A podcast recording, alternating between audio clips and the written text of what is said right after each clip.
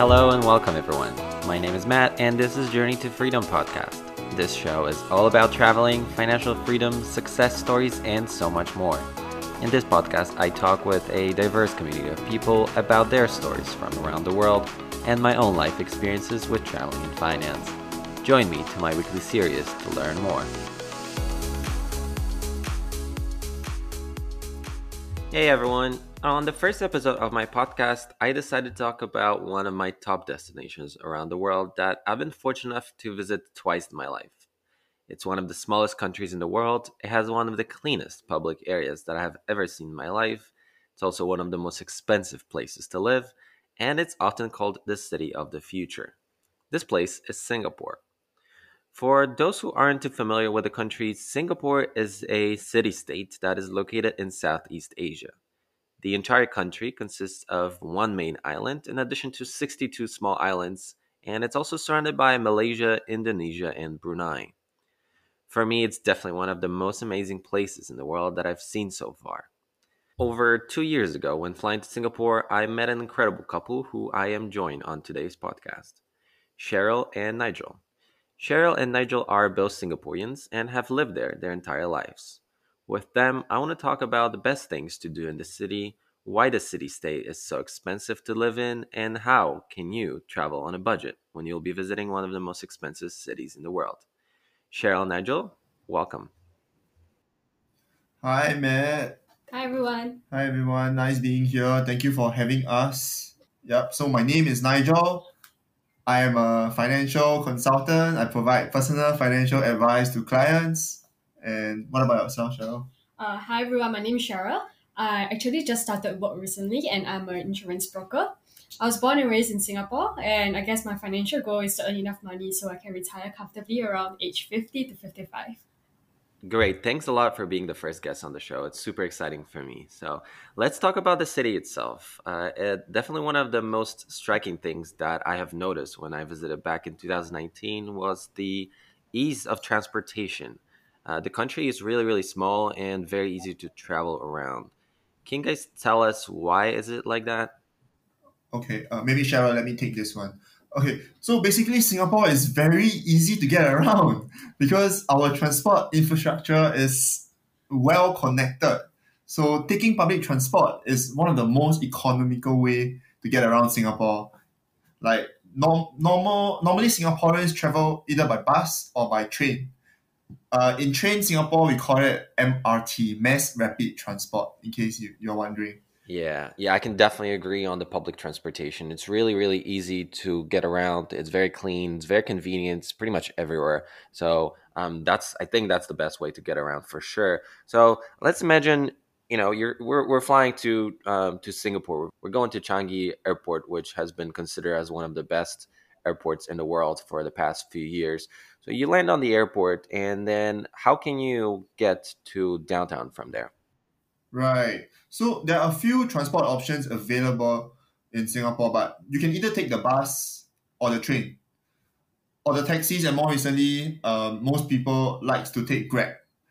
But the most economical way to get around is by bus or MRT. Since today's show is about helping people manage their finances, so I guess the best way to go about is to take the, the, the train, which is the MRT.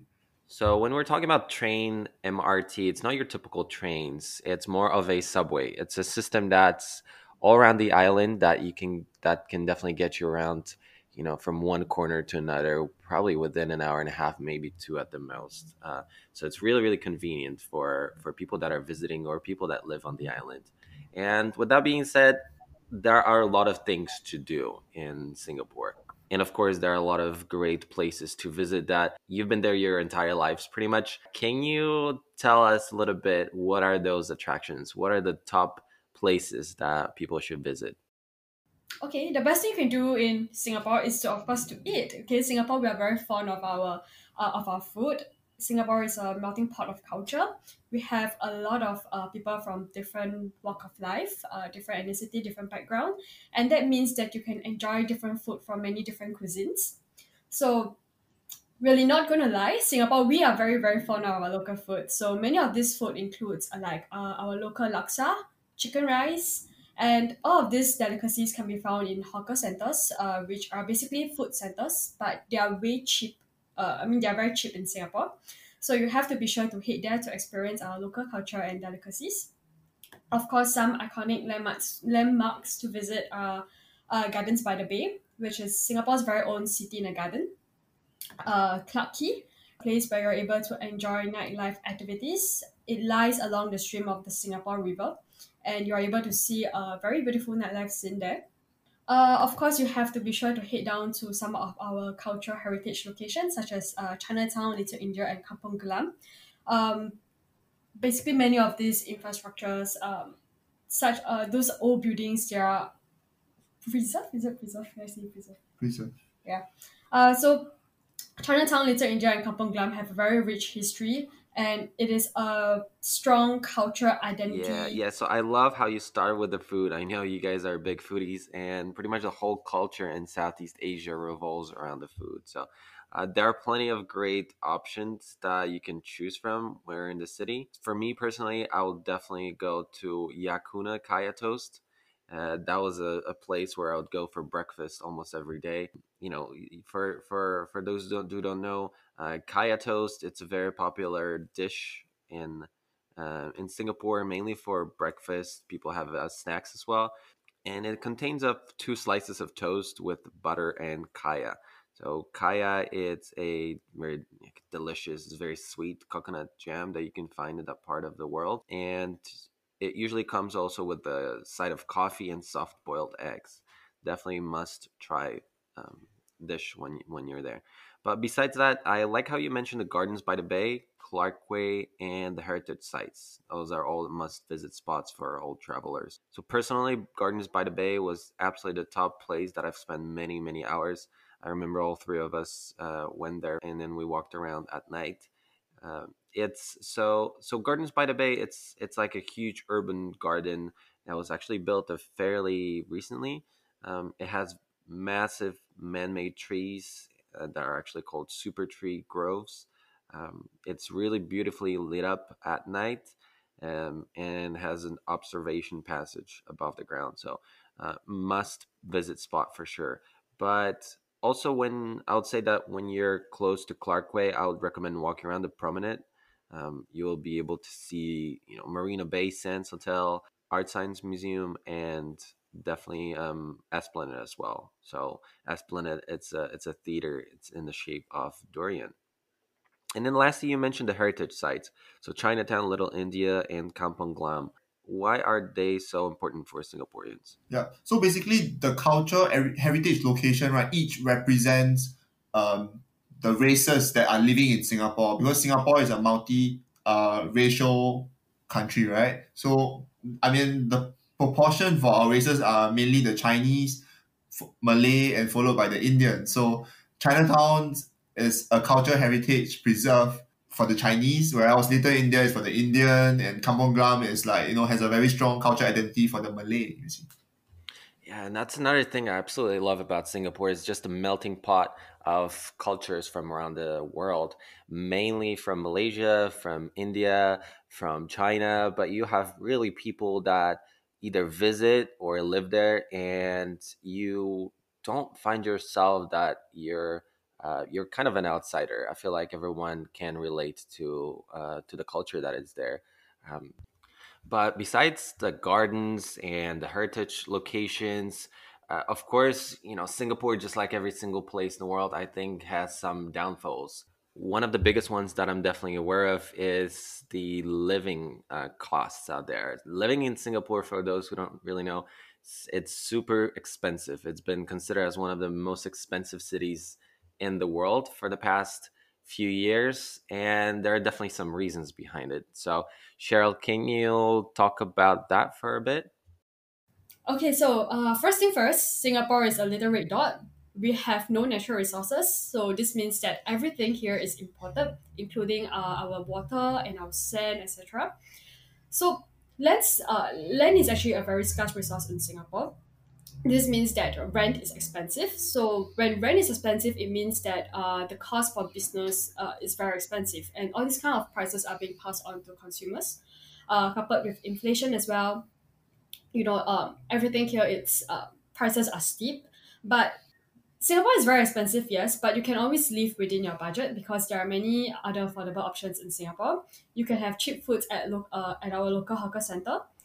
Uh, many of us stay in public housing, which are mainly subsidized by the government. Uh, a fun fact is that over 80% of the population in Singapore actually live in government subsidized homes. And um, public transport is also very affordable. We a, a single trip to town can cost around two to two fifty Singapore dollars, uh, as compared to taking Grab or taxi, which can cost around thirty to forty dollars uh, for a trip.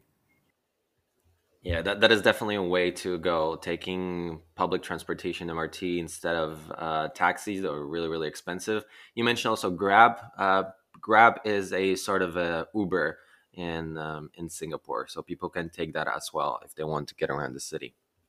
I love how you mentioned that even though it is a very expensive place to live, a lot of people actually live in those government subsidized homes. Um, that is not very popular elsewhere in the world, but you know you can really find some good deals on food, on public housing if you want to, and then also and also transportation. Those are those are the three things that I think you can definitely find on on a budget.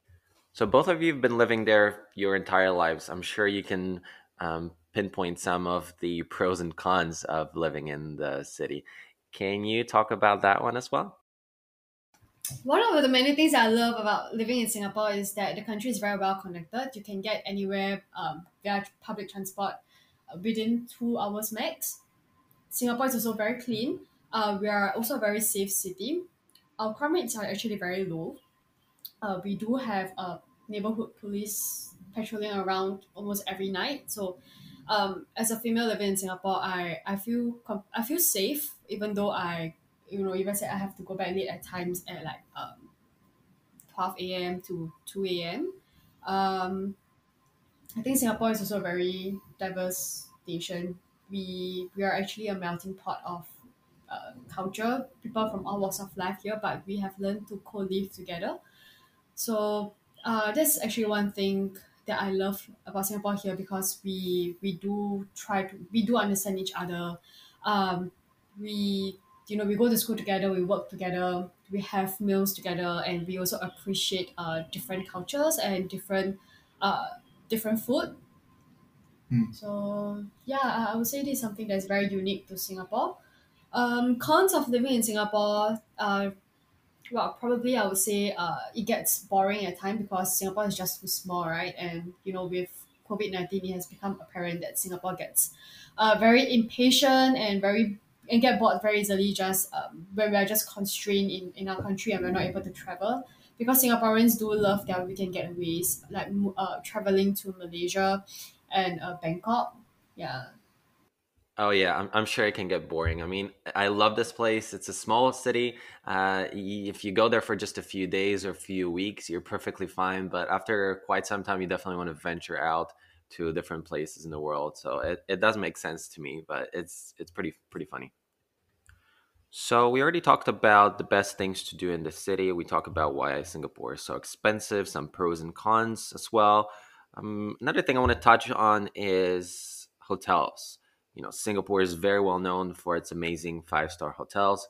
Uh, there's Raffles Hotels, there's Ritz Carlton, there's Fullerton. There's some really, really great, really great options, especially for those that would like to have, um, you know, go on a great getaway for people that really want to experience a true luxury in Southeast Southeast Asia. But there are a lot of people that really travel on a budget, and for those who would like to spend a little bit less money than that, what kind of uh, alternatives can they find in in the city? Um, I mean, there are there are lots of apps these days on that you can download, such as Hostel World, uh, where you know the rates for the accommodation there can go as low as fifty dollars per night. Alternatively, you can consider um, doing couch surfing or Airbnb for to experience the local um, way of living. You know, Yeah, so when you were saying fifty dollars and that is cheap, which it is pretty cheap in Singapore, but might be a little bit expensive for other places in the world. Uh, you know, you can find some really really cheap accommodation in Eastern Europe and some other places in Asia. But fifty dollars in Singapore, it's a pretty good deal. Um, but then you also mentioned that there are some uh, busy seasons for you know for hotels in this city. W- w- which which seasons are we talking about? December period and June.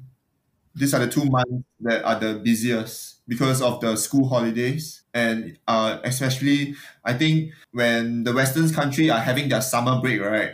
That's where um, it's one of the peak period for the hotels industry in Singapore. So pretty much busy summertime and uh, December around Christmas times. Those are the the busiest times for sure. So yeah, thank thankfully I visited the city in January. I remember this the streets were pretty um, pretty empty comparing to other months. I was able to just walk around, um, use the public transportation, go to hawker centers, and that was the way that saved me definitely a lot of money. Uh, stayed in Chinatown, uh, so pretty much that's all the the hacks and the things that we already talked about. But if Nigel, if you can just sum up all the traveling tips for people that want to travel on a budget, what would those be? Uh, we cover three things. Firstly, for transportation, always take the public transport because taking a bus or a train ride right will only cost you around two to three dollars per trip, and because Singapore is so small, everything is well connected. The MRT station is situated right at the heart of the um, most prime location in Singapore. And in terms of food, always eat at a hawker center because it is cheap and good and food range between four to six dollars. Unlike restaurant, it can cost you up to maybe fifteen to thirty dollars for a meal. And in terms of accommodation, go for the hostels or if you insist on staying on a hotel, try to pre-plan pre-plan your trip early and avoid the peak period, which is during December and June. Yeah, those are definitely the tips that can save you a lot of money, uh, especially in the city that is super expensive. Yeah, so one of the last things I want to talk about is language because a lot of people, when they travel around the world, they're very concerned they're not going to be able to communicate well enough with the locals. Um, for me, it was really easy to communicate in English. I've noticed that English is a very common language in Singapore, but I've heard some other languages on the streets as well. What are some other languages that are actually being used in uh, in the city? Okay, so English is widely spoken in Singapore. Uh, actually, most of us Singaporeans we are we are actually bilingual. So in school, we are being taught English as well as our mother tongue. So for me, because I'm a Chinese, I, I learn English and Chinese in school. So for my Malay friends, they speak Malay, they learn Malay and English, and uh, Indian friends, they will learn Tamil and English. So um, I love how the city is very, very diverse. You're able to speak you know in different languages and experience different cultures. And with that you can also try different foods as well right? Um, i remember going to hawker centers. I was able to try some thai some malay some chinese food. So there are plenty of options that you can choose from so nigel what are some of your favorite foods in in the city right as singapore is a multicultural society you know food in singapore have various culture influence from everywhere. So there's too much to name them all, but I'm just going to name two of my favorite dishes that is widely accepted and enjoyed by all races. Number one on my list is chicken rice. Basically, it consists of a succulent, steamed white chicken cut into bite-sized pieces and served on a fragrant rice with some light soy sauce and top it off with spring onion and coriander leaf with and a fragrant sesame oil. And the second one will be chili crab. Yeah, and especially the chili crab that you just said. It is a, actually it's, it is a national dish of Singapore. It's definitely something everyone should try. There's a lot of different options. Uh, Hainanese chicken, it's another one. Nasi lemak, it's more of a Malay local dish that people should give it a try as well. So there's a lot of good food items that you should try when you'll be visiting Singapore. So I'll make sure I put all the food items, best places to visit, pros and cons, and pretty much everything that we talked about in my Patreon page for those who would like to support me. And but guys, I feel like we could talk about it for really quite some time. I want to thank you so much for being here. Uh, I appreciate you know connecting with me all the way from Singapore. can you uh, tell us how people can find you actually uh, on the social media? Yes, you can find us on like Instagram. Like uh, for Cheryl is LRM Cheryl, S H E R Y L, and for me, you can find me on Nigel Cheok or Cheokism, C H E O K I S M. Perfect. Thank you guys. I really appreciate your time, your tips. I know you guys super busy, so I'll definitely catch up with you in just a little bit. But for everyone else, thank you so much for sticking around. Please make sure you subscribe, let your friends and let your family know. I'm super excited for the next episodes to come. I'll be definitely sharing more information uh, about some of my experiences from my guests, from my own life. Um, you can also support me on Patreon. I'll make sure I'll put the link in the show notes below. For those who aren't too aware of Patreon, Patreon is a membership platform that allows you to connect with me on one-on-one basis and support my work. It's a place where you can get exclusive content that I'll be sharing with you by sharing posts, links, files, and so much more. So thanks a lot for listening, guys, and I'll catch you on the next one.